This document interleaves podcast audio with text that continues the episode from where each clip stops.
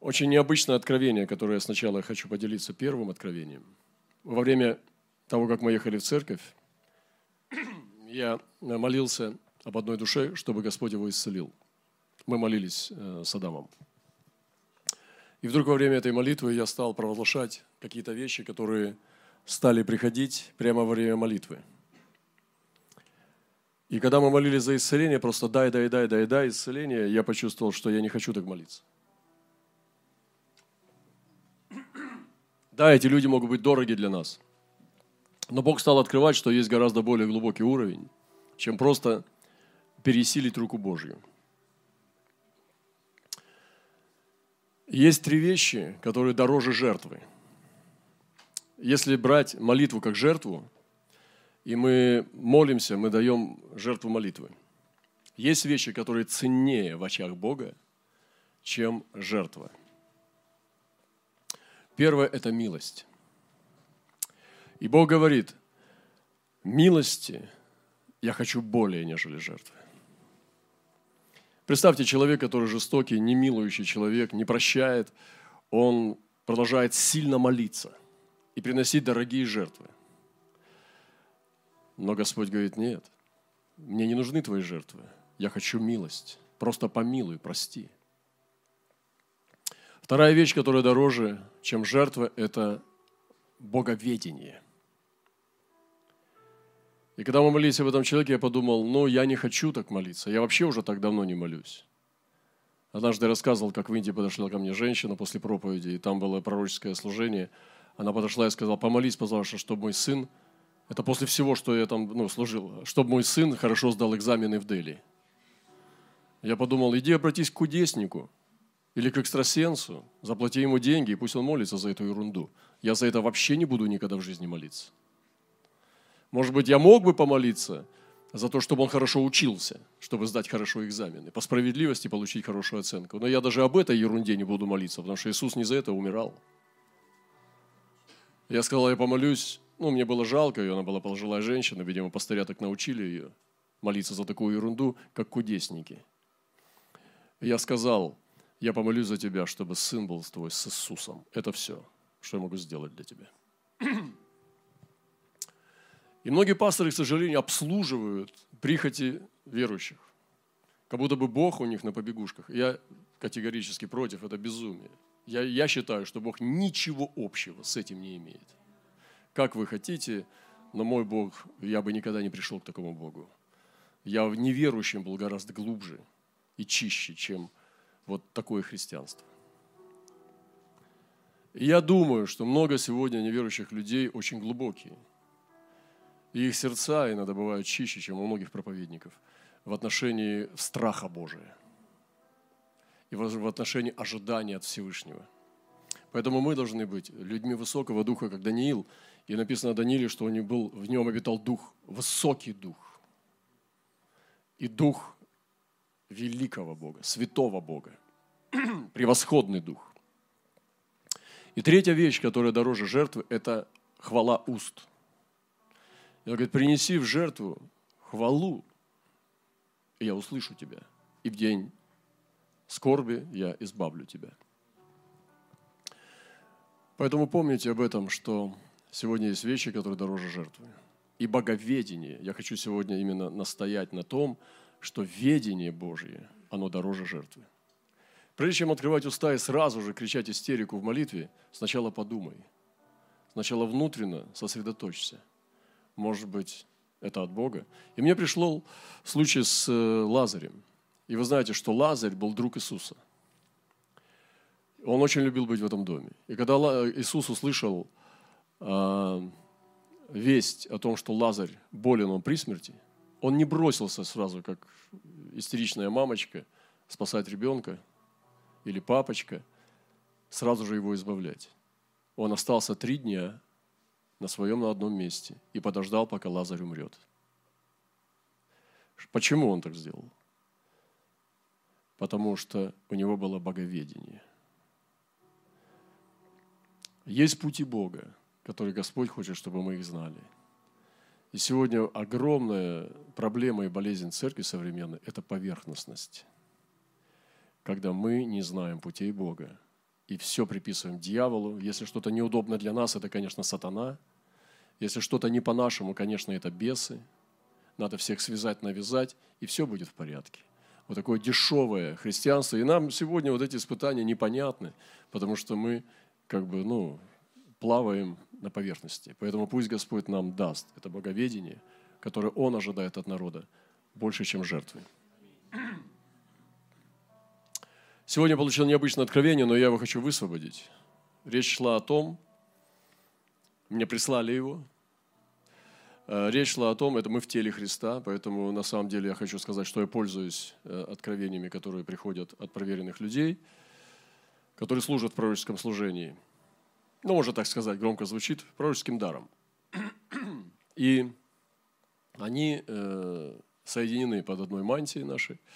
Вот. И я, конечно же, в духе переживаю истолкование и э, переживаю соединение. И там было показано, что идет время, когда фараон является прообразом этого мира, и он казнил Хибадара, но виночерпий оставил живых. И задается вопрос, почему? Хлебодар был казнен, это твердая пища, а виночерпий помилован. И Иосиф выступает как прообраз церкви, который должен выйти и править. Он практически э, выступает как истолкователь, но на самом деле он высвободил слово, которое сбылось. И пророки должны перейти на следующий уровень. Не только предсказывать, но править.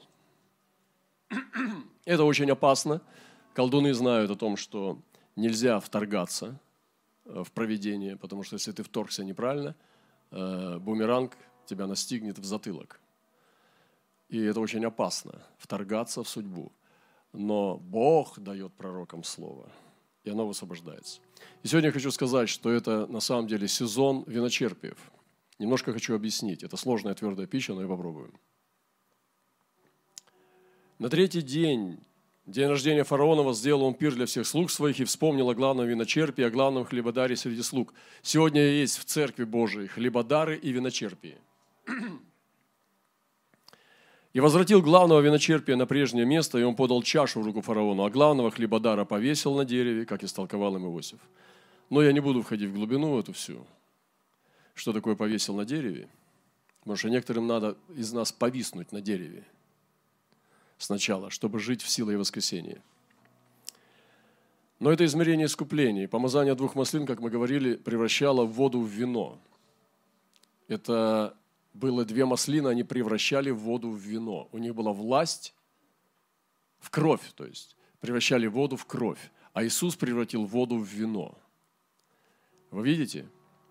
Иисус взял воду и превратил ее в вино. Практически он был тем, кто работал с вином.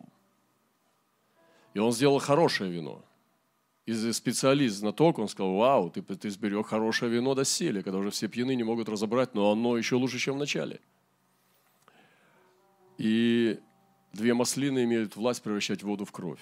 Это измерение искупления. Вы знаете, я уже рассказывал об этом, я не буду долго входить, как человек, который искупляет, двигается в состоянии искупления – вот меня знают, кто близкие мои братья и сестры, вы знаете, что у меня есть мышление искупления.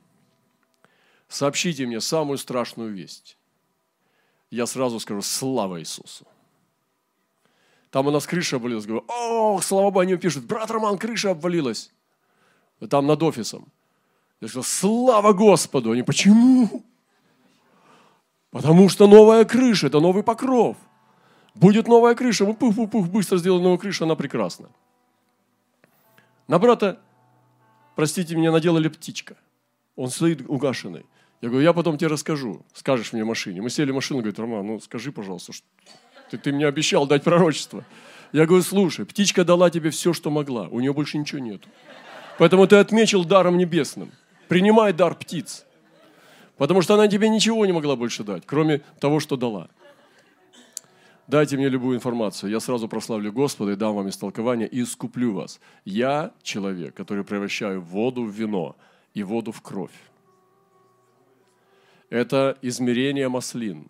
у которых искупительное мышление. Меня удивляют люди, которые всего боятся. Ой-ой-ой, видимо, что-то случится. Брат Роман, а ты как думаешь? Я говорю, я думаю, прекрасно. Поэтому я благодарю Бога за это время. Посмотрите, как церковь стала сильнее. Я не знаю, как у вас, но у нас стало сильнее. Больше народу стало собираться. Больше народу стало э, подниматься. И мы усиливаемся. Это потрясающее время. Закричите Иисус Господь. И вот это измерение э, времени э, виночерпиев. Посмотрите на виночерпие Неемию. Он был восстановитель. Я взял вино и подал царю, и, казалось, не был печален пред ним. Он был виночерпием, но стал домостроителем, и он восстановил Иерусалим.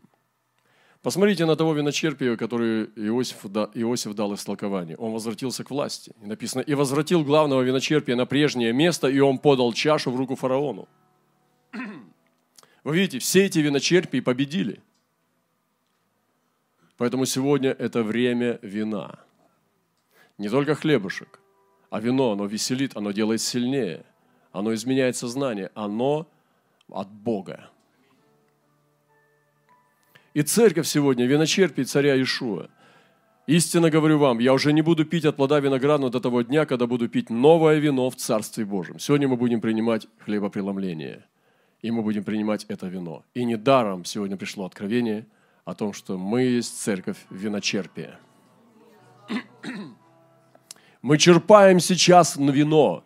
Мы берем воду и превращаем его в вино. Все эти события, они превращаются в вино. Вы слышите? Вы слышите?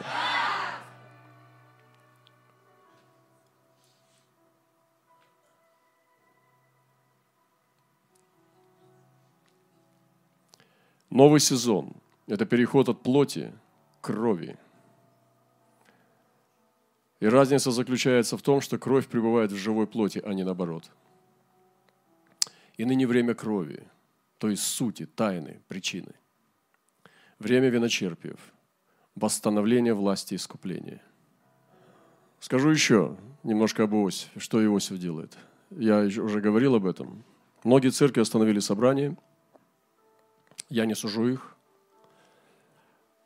и они просятся к нам на собрание. Мы сегодня готовимся. Я однажды встречался э, некоторое время назад, не так давно, с одним из лидеров китайской церкви. Я с ним встретился в Юго-Восточной Азии, по-моему, в Гонконге, если я не ошибаюсь. Мы сидели за столом, кушали, и это был такой молодой мужчина современный. И, но он сидел в тюрьме около семи раз. Большой срок провел в тюрьмах. За Господа. Я удивился. Он выглядел очень молодо. Ну, чуть больше средних лет. Но это был пастор церкви, в которой было 700 тысяч человек. Вы все знаете громкие корейские имена с меньшим количеством людей. Но у него была подпольная церковь и группа пастырей, которые управляли церковью. И они тогда уже знали о том, что в феврале 19 года должны подняться гонения в Китае по откровению Духа Святого – и потом китайское правительство объявило, что в феврале 2019 года начнутся ужесточения, что нельзя будет собираться несанкционированным служением. То есть нерелигиозные, не, не регистрированные церкви не имеют права собираться без разрешения. И они тогда уже стали переводить за несколько месяцев до этого февраля церкви, чтобы собираться в 5 утра. Когда полицейские хотят спать очень сильно. И тогда уже за несколько месяцев он рассказал мне – что у них есть стратегия перевести церкви на пяти утренние собрания. Все эти тысячи церквей, которые там были по всему Китаю, они среагировали заранее и перевели все церкви на 5 утра. Я сегодня думаю, что бы было в России или в Америке или в Европе, если бы в 5 утра мы назначили богослужение. Но я думаю, что у нас бы не было проблем. Это даже интересно – но во многих церквях просто, это просто, ну, то, чтобы ты услышал в ответ, это просто э, звук зева. И это проблема. И это было потрясающе. Я тогда восхитился, думаю, вау, вот это здорово, какая живая церковь. Тысячи церквей собираются в 5 утра. И я думаю, что они до сих пор это делают. а что делать будем мы с вами? И вот к нам стали проситься некоторые люди из других церквей. Они стали говорить, мы хотим, у нас пастыря отменили собрание, все, нет собраний. И они просто к нам. Сначала мы отказывали, потому что мы говорим, ну все равно, мы же не вокзал, что вы пришли, потом посидели и ушли. Это для нас слишком дорого, то, что здесь происходит в наших взаимоотношениях. Мы не проходной двор. Ты не каждого человека, которого не знаешь, приглашаешь себе домой. Если у тебя однокомнатная квартира, там спальня, столовая и зал, ты не можешь пригласить всех подряд, чтобы они сидели на кровати на твоей. Но ты пригласишь туда близких людей. Наша церковь – это очень близкая семья. И хотя мы хотим, чтобы люди спасались, и мы делаем это, и продолжаем делать евангелизации во время коронавируса. И наши группы ходят по всему городу и проповедуют Евангелие во время коронавируса. Это так? Вчера здесь двигалось все. Но тем не менее, мы ценим семью. Но сегодня мы подумали о том, что мы сделаем возможность людям приходить с других церквей для того, чтобы они получали Слово. Пока не скажем как. Господи, пробуди Церковь Христа понять, что это самое благоприятное время сейчас. Господи, пробуди сегодня тело Христа понять, что невеста должна воссиять сейчас, а не потускнеть. Что именно сейчас она не должна прятаться, а она должна выходить и высвобождать Слово. Господи, пробуди нас.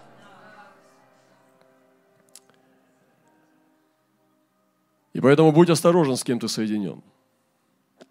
Я сегодня получил это слово, что будь осторожен, с кем ты соединен, потому что с кем ты соединен, по чьей ты мантии. Если мантия есть, конечно. Есть ветошь, есть подобие мантии, есть целлофановый пакет, а есть настоящая царская мантия. Но если там есть мантия, будь осторожен, потому что ты будешь в эти же самые вещи нести. Те же самые возмездия, те же самые воздаяния, которые принадлежат этой мантии. У каждой мантии есть лидер, есть группа людей, поддерживающих в основании – это может быть сапфиры, а могут быть ДСП. И у каждой мантии есть воздаяние. И поэтому будь осторожен, под какой ты мантией ходишь. И что ты кушаешь, какую пищу. Ты не можешь есть там, здесь, там, здесь, бегать туда-сюда и быть успешным в Боге. Хочу сегодня сказать несколько вещей о том, что Бог переходит с шепота на разговор. Есть времена, когда Бог молчит. На прошлом собрании мы говорили о молчании Бога. Он вообще не говорит. Потому что было молчание на полчаса на небе, и даже Бог молчал. Мы называем это молчание неба. Но потом он начинает переходить на шепот. И вы помните, как Бог шептал в тихом ветре, когда Илья был на горе Фавори, Хариве, и там был огонь, было землетрясение, был сильный ветер, разрывающий скалы. Представьте, ветер, разрывающий скалы. И потом тихий ветер, шепот Бога. И иногда Бог переходит с шепота на говор, на громкий голос. Но иногда Бог переходит с голоса на крик – и он начинает кричать. Крик Бога не всегда сотрясает планету. Крик Бога не всегда сопровождается катастрофами.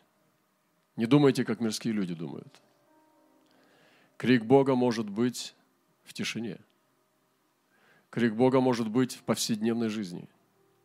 Крик Бога может быть неожиданным, а может быть предсказуемым.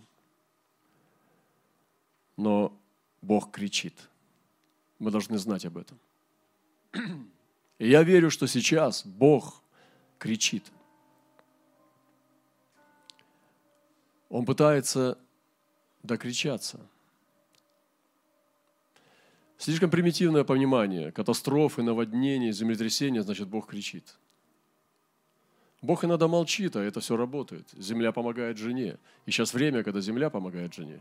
Вот почему сейчас мы, ну, заказали эти все продукты.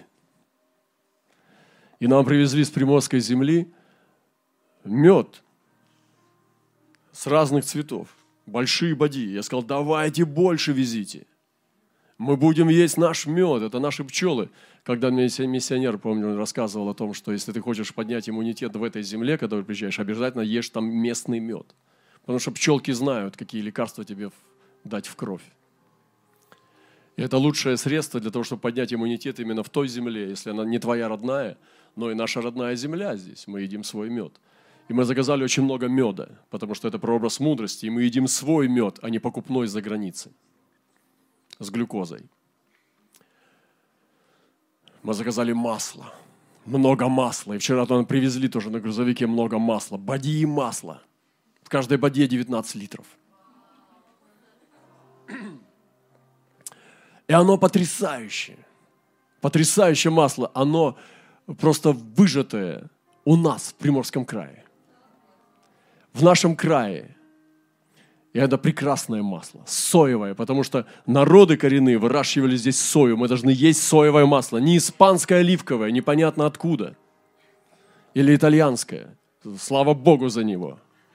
Мне привозят с Италии масло, до сих пор у меня стоит оно мы его иногда в елей запускаем, иногда едим. Но это масло лучше для меня, потому что я коренной. Коренной, понимаете? Это значит, мои ноги пустили корни глубоко. Я могу передвигаться. Они говорят, ты исчезаешь, потом появляешься оттуда, с другой стороны. Потому что корни все это делают. Тым, и нет тебя. Пу, прилетел оттуда. Улетел влево, прилетел справа.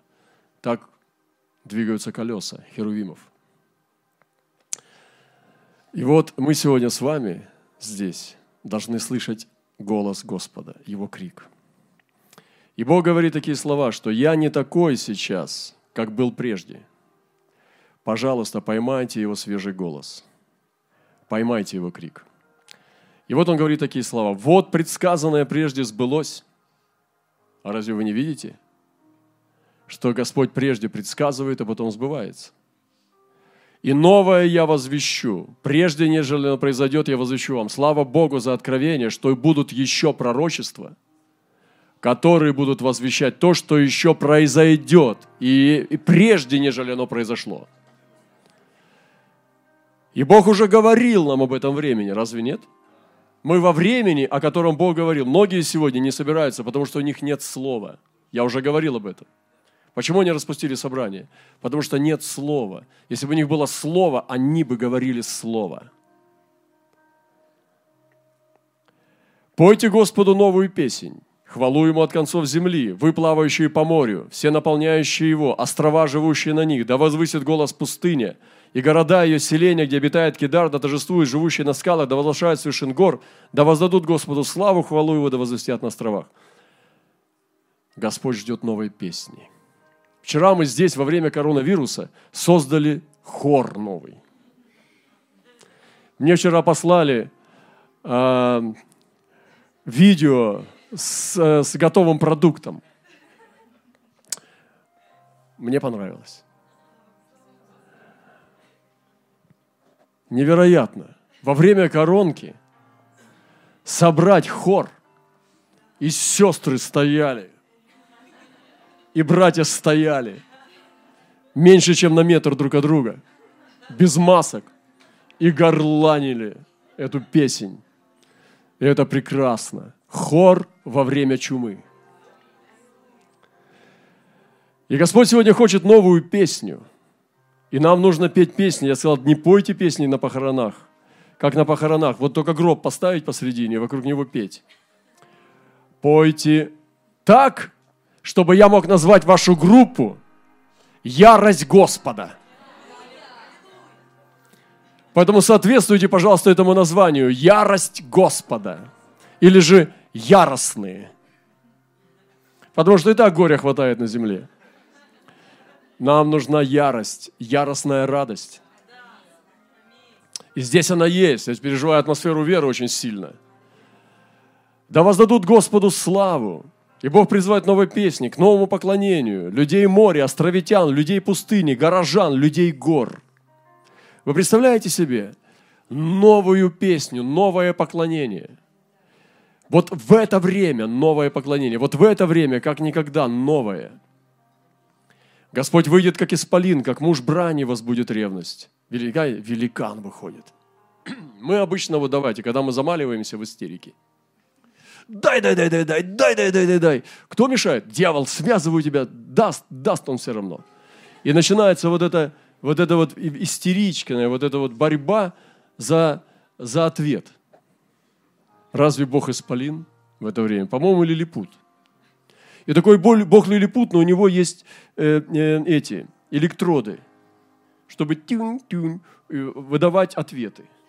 И мы бьемся за электроды. Тут сатана со своими ангелами, молитвенниками. Тут мы. И начинаем биться за Бога Лилипута. Но Бог выйдет, как исполин. Разве такому Богу так молятся? Что там связываешь? Так долго. Братья сестры, кто-то должен так проповедовать. Я устал от таких молитвенных собраний. Я не собираюсь, у меня уже давно таких собраний нет.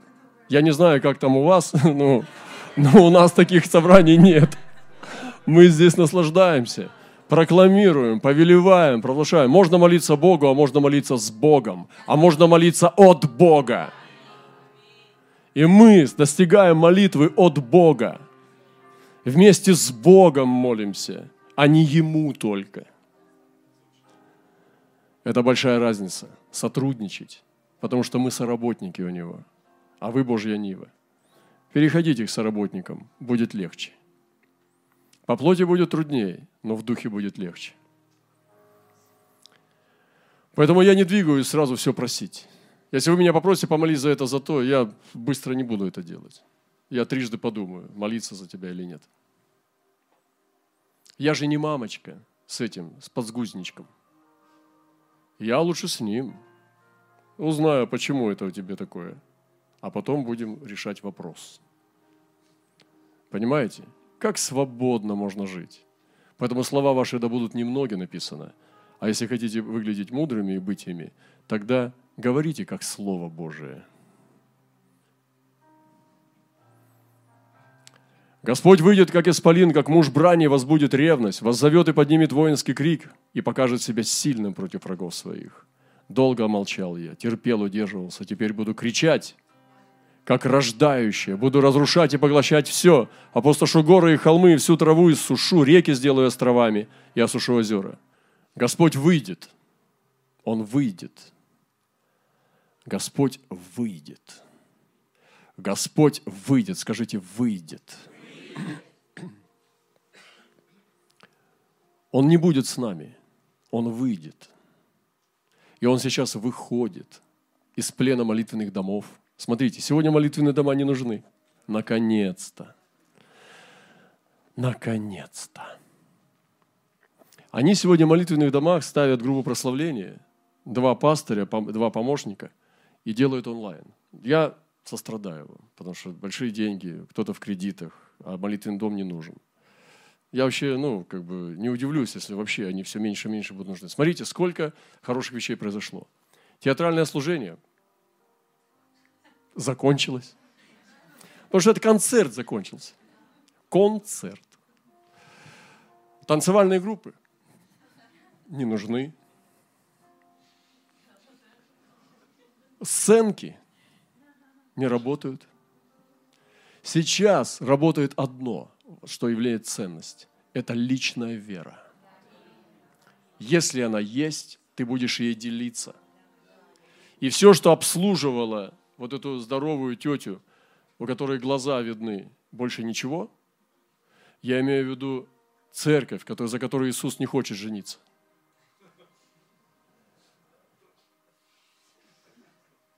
То сегодня Господь выводит оттуда. И имеет значение сейчас личная вера. И вот эти вот люди, которые жуют жвачку или же мясо, или чипсы на, на, на собраниях, они приходят, жуют и уходят. Сегодня это не работает, да? Сегодня нам нужно увидеть другое. Поэтому Господь выйдет как исполин. И Он возбудит ревность. И все те, кто настоящий Божий, это не человек молитвенного дома. Вы понимаете? Многие вещи сегодня не имеют уже ценности. Концертная церковь, церковь хрустальная, представительская церковь, она сегодня не собирается. Господи, наконец-то Ты трясешь этих женщин. Ничего личного. Но ты должен оставить невесту. Только одну, которая будет очевидна.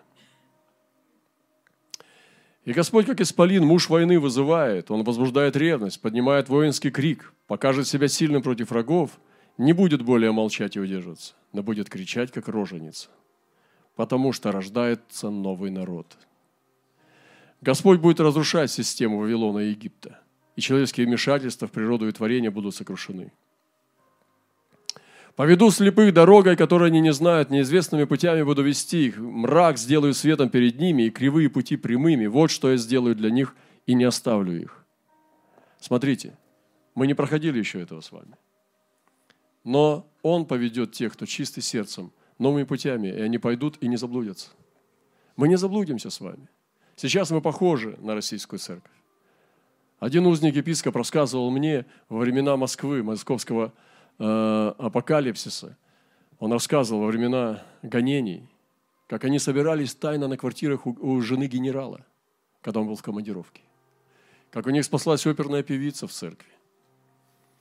Как приходили разные именитые люди, как они могли двигаться в подполе, в глубоком, когда садили людей в тюрьмы. Сейчас еще не, не садят в тюрьмы, а уже никого нет. Сейчас еще никого не арестовывают, не садят, а уже никого нет. Посмотрите, разве такая церковь устоит в гонениях? Разве она устоит у Антихриста, когда он будет печати ставить? Как она устоит? Господи, ты посмотри, какой позор. И мы сегодня с этим всем живем с вами. Благословит нас Господь, братья и сестры. Мы здесь не для того, чтобы обслуживать неверие. Мы для того, чтобы взрывать веру и высвобождать эту веру. Поэтому проверьте себя. Тогда обратятся вспять и великим стыдом покроются надеющиеся на идолов. И молитвенные дома могут быть идолом, на которые собирают финансы, на которые все это молитва за молитвенные дома. Вы слышали что-нибудь более сумасшедшее? Молитва за молитвенный дом. Как будто кирпичи должны быть омыты кровью –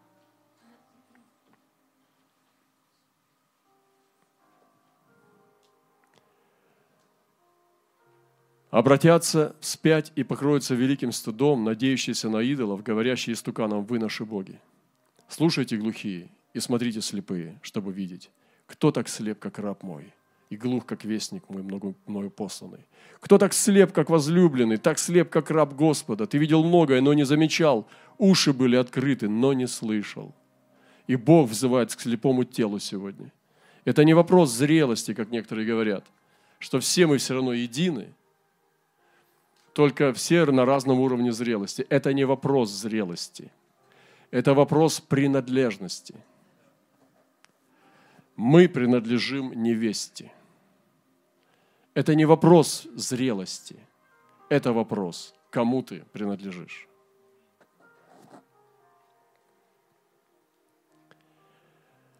И Бог сегодня не такой, какой прежде – Понимаете, многие не могут с этим справиться. Я рассказывал уже случай, когда была Фукусима в Японии, цунами. Нам прислали письмо на три лагеря «Разбитая церковь», что это дьявол, что это Бог, и что и ни тот, ни другой. Это природа. Но глупее вообще услышать от пастырей было сложно, что это вообще не Бог, не дьявол, это природа. Как будто природа сама собой произошла. Я поехал туда и слышал потрясающие свидетельства. Избавление японцев во времена цунами – когда руки вытаскивали ангельские, когда ангелы вытаскивали, когда Иисус являлся и говорил на чистом японском диалекте с некоторыми женщинами, которые э, принимали это как естественно. И они говорили, что настоящий Иисус, и что Иисус, который к ним приходил, это чистейший японец на древнем диалекте японцев разговаривал. То есть Иисус приходил так, как нужно было людям. И это потрясающе. И сегодня мы должны научиться чему-то. Вот в это время новой песни. Я сегодня понимаю очень сильно всей внутренностью. Нам нужна новая песня. Песня вот в этом периоде, песня на этом корабле, песня на этой низине волны и на этой высоте волны. Мы должны научиться новой песне сейчас. И это может дать только Он. Мы должны услышать Его голос, шепот, говор или крик. Мы должны услышать, и Он говорит, я выступаю по-новому, как исполин и буду кричать, как рождающая. И мы должны сейчас принять этот крик и войти в его суды. Вы понимаете? Мы должны войти в его суды. Можно стоять в стороне от судов. Можно бояться судов. Но можно войти в суды. Я скажу своими словами. Он сказал песнь Моисея и Агнца. Это значит, он соединяет два завета – как может быть песня Моисея Агнца? Моисей, величайший пророк Ветхого Завета, сказал, что восстанет еще больше его. И Агнец, и Моисей, они написали оба песню. И эта песня «Великие чудные дела Твои», мы поем ее, сейчас мы ее споем. «Великие чудные дела Твои, Боже, Господи Боже Вседержитель, ибо открылись суды Твои, открылись суды Твои». И вот эти откровения судов, мы говорили уже, Божий народ участвует в ярости Господа. Я не хочу смотреть на суды. Я не хочу просить, чтобы они проминовали меня. Я хочу войти в суды и вместе с папой в них двигаться. Вот почему тогда, когда ангел пришел и поменял воду на огонь, мы вошли в сезон огня. Сегодня он как никогда двигается здесь. Это потрясающе, не правда ли? Это потрясающе.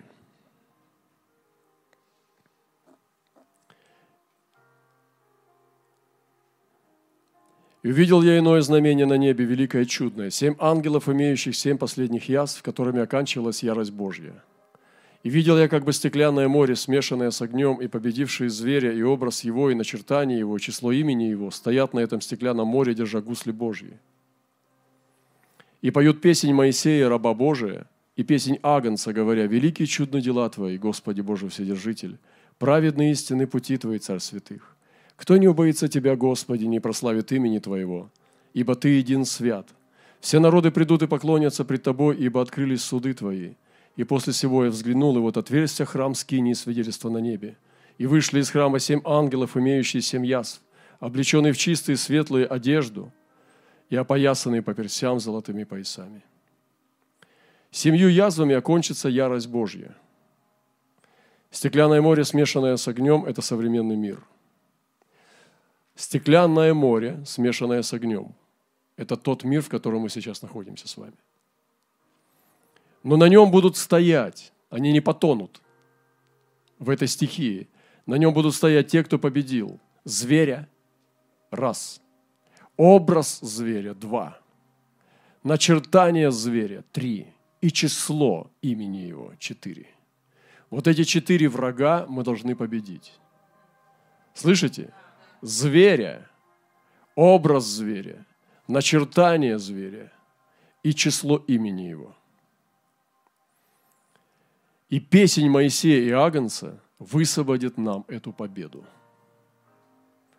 Песень Моисея и Агнца имеет в себе антивирус – Песень Моисеяна – ключевое зерно поклонения сейчас, которое даст нам победу над стеклянным морем, чтобы не тонуть, а идти на нем, по нем сверху. Песень Моисея и Агнца даст нам победу. И там есть один из ключей. Там есть несколько ключей. Я думаю, три-четыре ключа. Но один из ключей – это войти в суды Бога. Это соединение с этой песней возможно только в судах Бога. Открытые суды Бога, откровение судов Бога. Народ, войди в суды Бога. И тогда откроется храм скинии свидетельства. Мы должны не стоять в стороне от судов, а войти в суды. Я еще раз объясню, что это значит. Я могу бояться судов и просить, чтобы они миновали, но они приходят – вы знаете, как сейчас молятся апостолы, пророки, они все равно идут. Я слышал эти глупые заявления. что уже он остановился, хотя он пожирает людей. Как он мог остановиться, когда, э, когда Господь остановил ангела при Давиде? И на следующий день уже никто не умирал.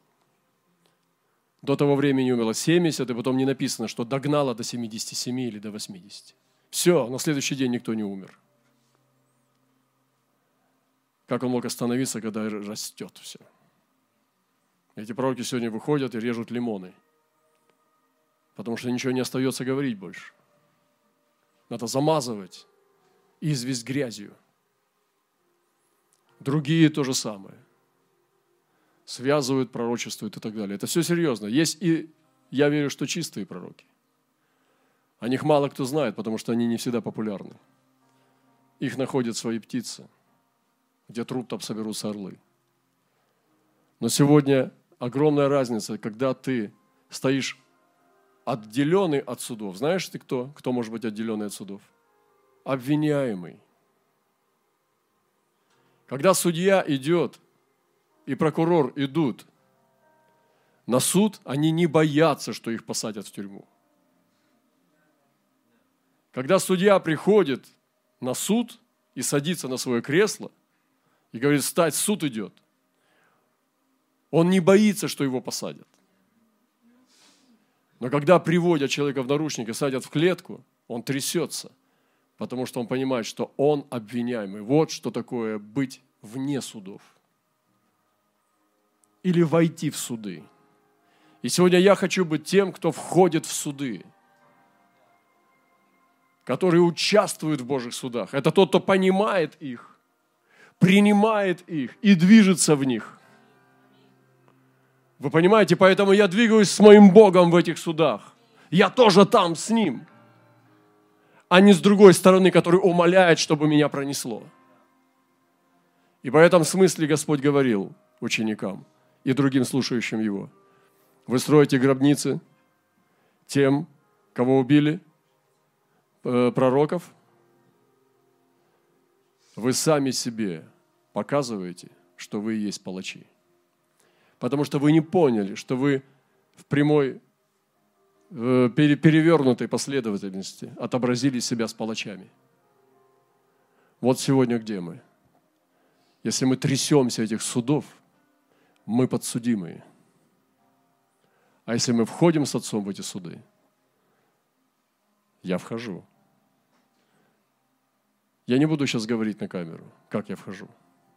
Но я вхожу и не боюсь, потому что будет то, что Отец мне предназначил. Иисус Господь.